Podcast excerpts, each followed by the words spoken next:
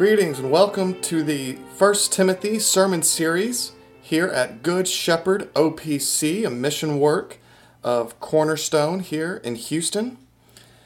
My name is Miller Ansel, the church planting intern who delivers these sermons on Sunday evenings at 5 o'clock.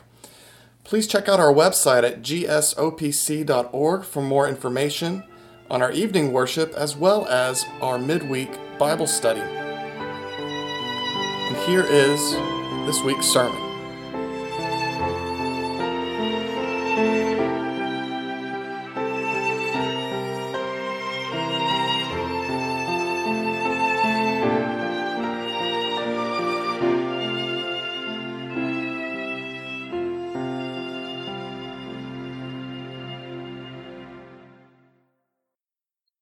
First Timothy chapter 1 verses 1 and 2. Paul, an apostle of Christ Jesus, by command of God our Savior and of Christ Jesus our hope, to Timothy, my true child in the faith, grace, mercy, and peace from God the Father and Christ Jesus our Lord. The apostle Paul was a torchbearer, a man called out of time by the risen Christ to be an apostle, a missionary to the Gentiles. And as we open his letter to Timothy, he is a man who is coming to the end of his race. In fact, in a few years, he would write to Timothy once more, 2 Timothy, and that would be his last letter included in Scripture before he died. And so, with the end near, this great torch bearer needs to pass on the torch, and he passes on the torch to his son in the faith, Timothy. That's what the letter of 1 Timothy is about. It's about Paul handing over leadership to this young man. Now, if that were all this letter was, we might not be so inclined to read it. But this is not simply a private letter to a protege. Rather, it is a public letter by which Paul reminds the reader of his apostolic authority and that Timothy is taking leadership upon apostolic approval to order the church of Ephesus. In fact, chapter 3, verses 14 and 15, Paul tells Timothy another reason why he is writing, saying, I am writing these things to you so that if I delay, you may know how one ought to behave in the household of God. So, Timothy is to teach the church in Ephesus how to behave as Christians, how to behave as the church. So, no, uh, a Christian may not skip over the reading of this letter. You cannot say, Well, I'm not Timothy, or I'm not a pastor, so I don't have to read this. No, the whole letter is for the whole church so that we know how to behave as God's people. We also may not skip over the salutation of the letter. In our private worship, it's very easy to glance over the first few verses of letters in Scripture, but I guarantee that Timothy wasn't skipping over the salutation, so neither will we. And in this salutation, we find two simple points that we'll expound upon. The first is the author of this letter, second is the addressee of the letter, and then we'll conclude with the importance of this letter for us. So, first, the author. And the author is Paul. Paul, his Greek name, Saul, his Hebrew name. Uh, you're probably very familiar with Paul's testimony. Paul uh, was persecuting the church. He stood over the stoning of Stephen, giving his approval. He went into Christian homes, dragging out the inhabitants to prison. He was quite zealous for his Jewish tradition. He was a Pharisee of Pharisees until he was on his way to Damascus, and a bright light flashed, and that bright light was the resurrected Christ. And there he spoke to Paul, and Paul was converted. And the zeal that he once had for persecuting Christians was now used to preach Christ crucified for sin. And he became one who was sent. Now, that's a very general definition of the word apostle, one who is sent. But Scripture seems to use that term in a more narrow way in reference to the church office, that is, to the apostolic office. And there are four criteria to obtain this office. The first is that one must be appointed by God, which is to say that one is empowered and authorized by God. And we're going to spend a little more time here on this first one than the other three because it's most pertinent to what Timothy is to do. And so Paul is appointed an apostle by God. Notice, Paul does not say he's an apostle of Christ Jesus according uh, to the command of myself, or according to the command of my friends, or even according to the command of the church.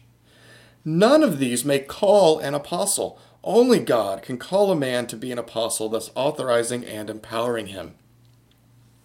This is important for Timothy. He is going to have confrontations, and he can say to them, This isn't my opinion. I'm telling you what the Apostle Paul has said. And Paul spoke the words of God because he was authorized and empowered to do so. So you see, Timothy is at the church in Ephesus where it's a doctrinal and moral wreck. Before Timothy even got there, Paul would say to the Ephesian elders in Acts 20, starting in verse 29, I know that after my departure, fierce wolves will come in among you, not sparing the flock. And from among your own selves will arise men speaking twisted things, to draw away the disciples after them. Well, those wolves have come in. Those false teachers have sprung up. And now Timothy needs to set things in order. Verse 3 of chapter 1 reminds us Remain at Ephesus that you may charge certain persons not to teach any different doctrine. Also, verses 18 and 20 this charge I trust to you, Timothy, my child, in accordance with the prophecies previously made about you, that by them you may wage the good warfare, holding faith and a good conscience. By rejecting this, some have made shipwreck of their faith, among whom are Hymenaeus and Alexander, whom I have handed over to Satan, that they may learn not to blaspheme. This church is undergoing a difficult time with men teaching different doctrine, and these other men being disciplined by Paul. And Paul doesn't hesitate to name them. So not only is Timothy dealing with this Hymenaeus and Alexander situation, we also know that Hymenaeus and Alexander's friends and families are probably upset as well. So Timothy has to deal with them. And it's not going to get any better. Later in the letter, Paul tells Timothy, uh, in 4 1. Now the Spirit expressly says that in later times some will depart from the faith by devoting themselves to deceitful spirits and teachings of demons. The point is this Timothy has apostolic authority to handle heresy. And I'm not talking about errors, I'm talking about soul damning heresy. Timothy must take it seriously, and we must ask ourselves if we take it seriously as well.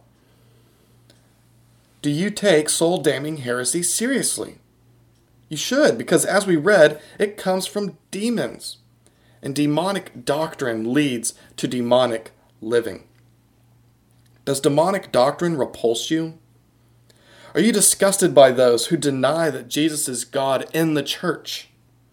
Are you sickened by those who deny, who deny the Trinity and call themselves Christians? We should be.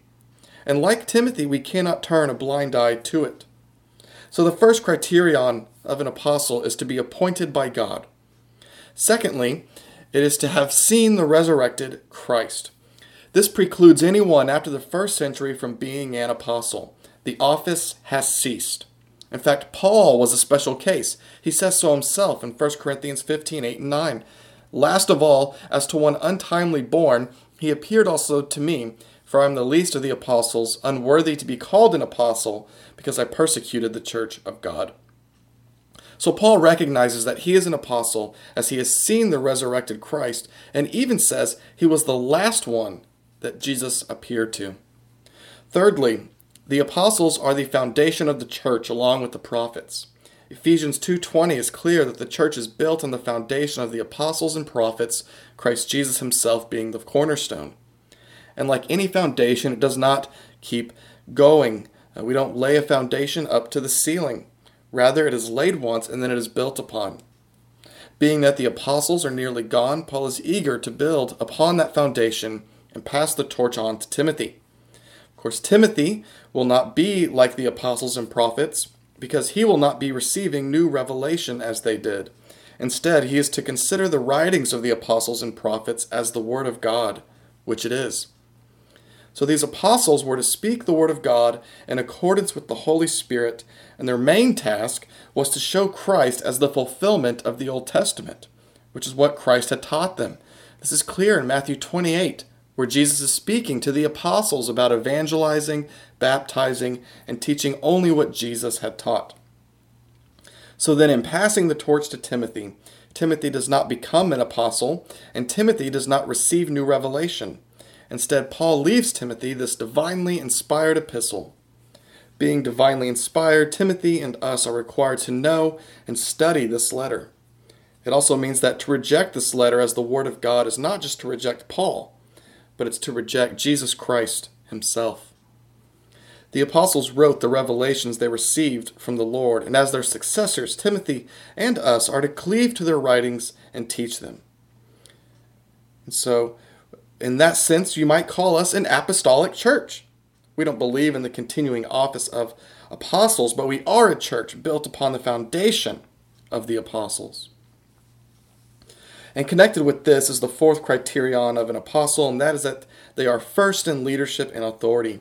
So the apostles together made up the highest earthly authority for the church in the first century.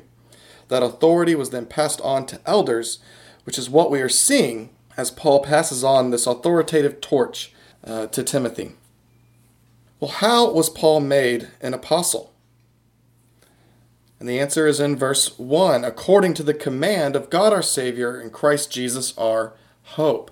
So, up to this point, Paul's salutation is quite normal for a first century letter, except now he adds a Christian twist to it by bringing up God as our Savior and Jesus as our hope. Now, we don't think uh, of God the Father as Savior very often.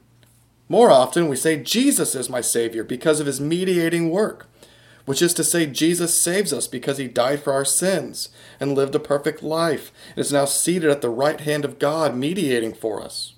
Yet the word Savior is not limited to just the work of Jesus.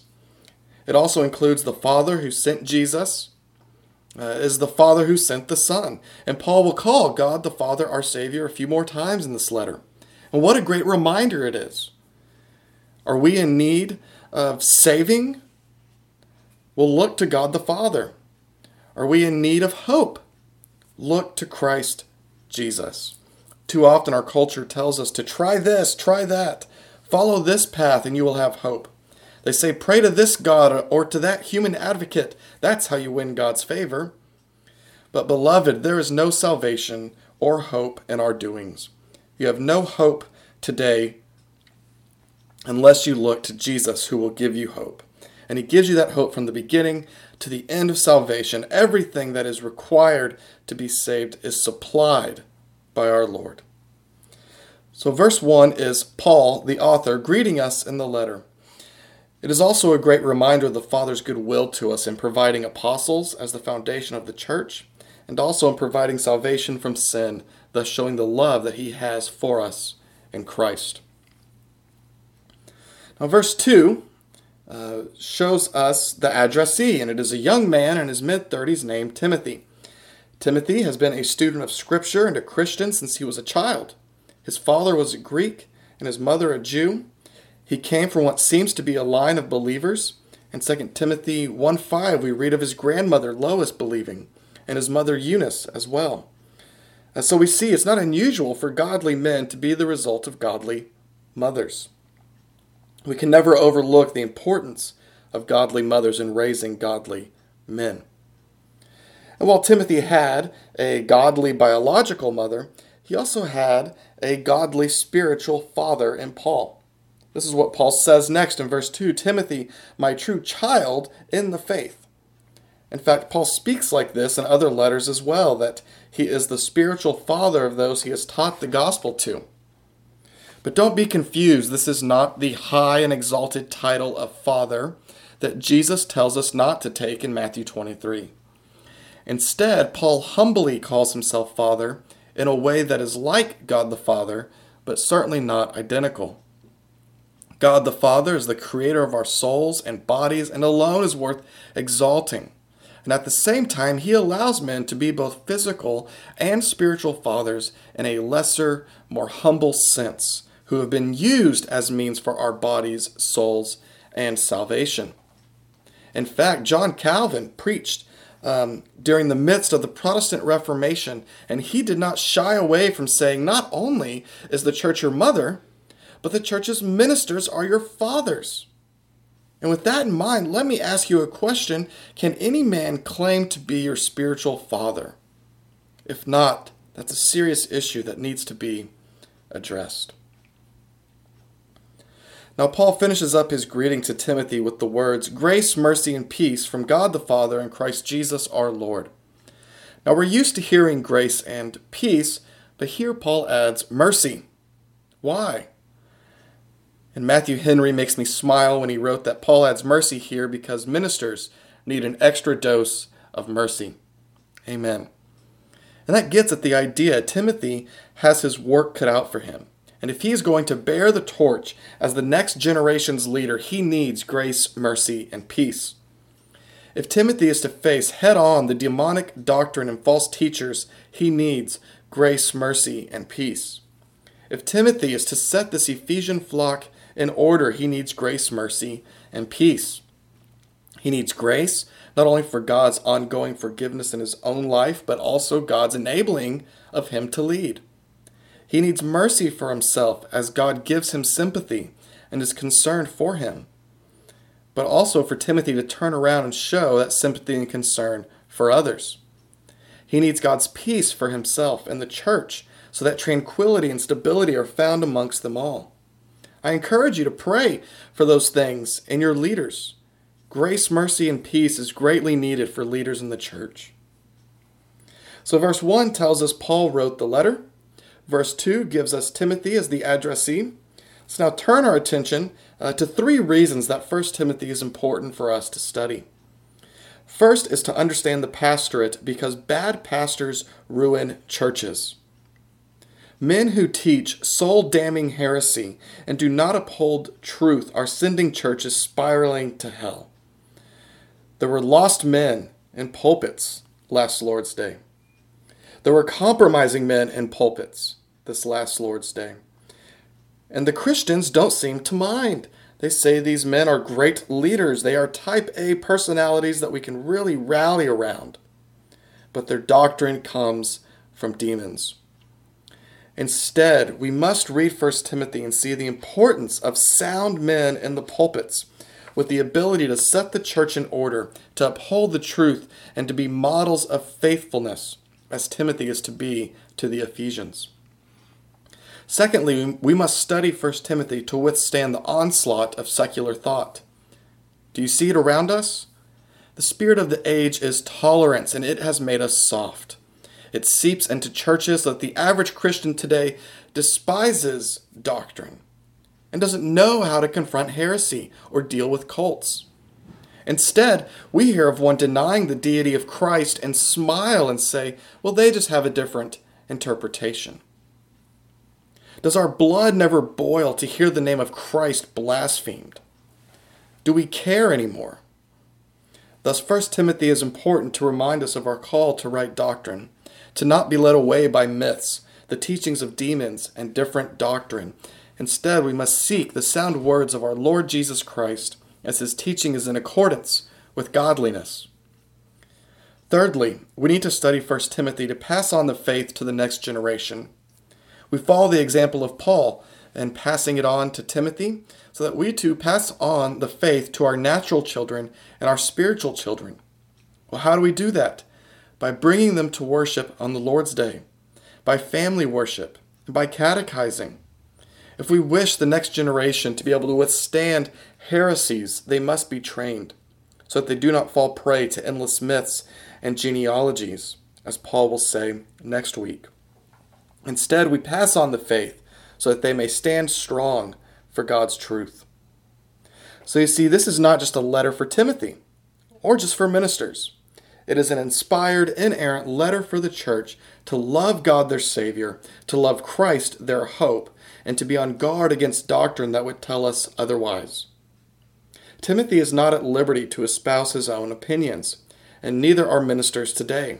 Instead, Timothy is to bear the apostolic torch in ordering the church according to the word of God. And what does that mean for us?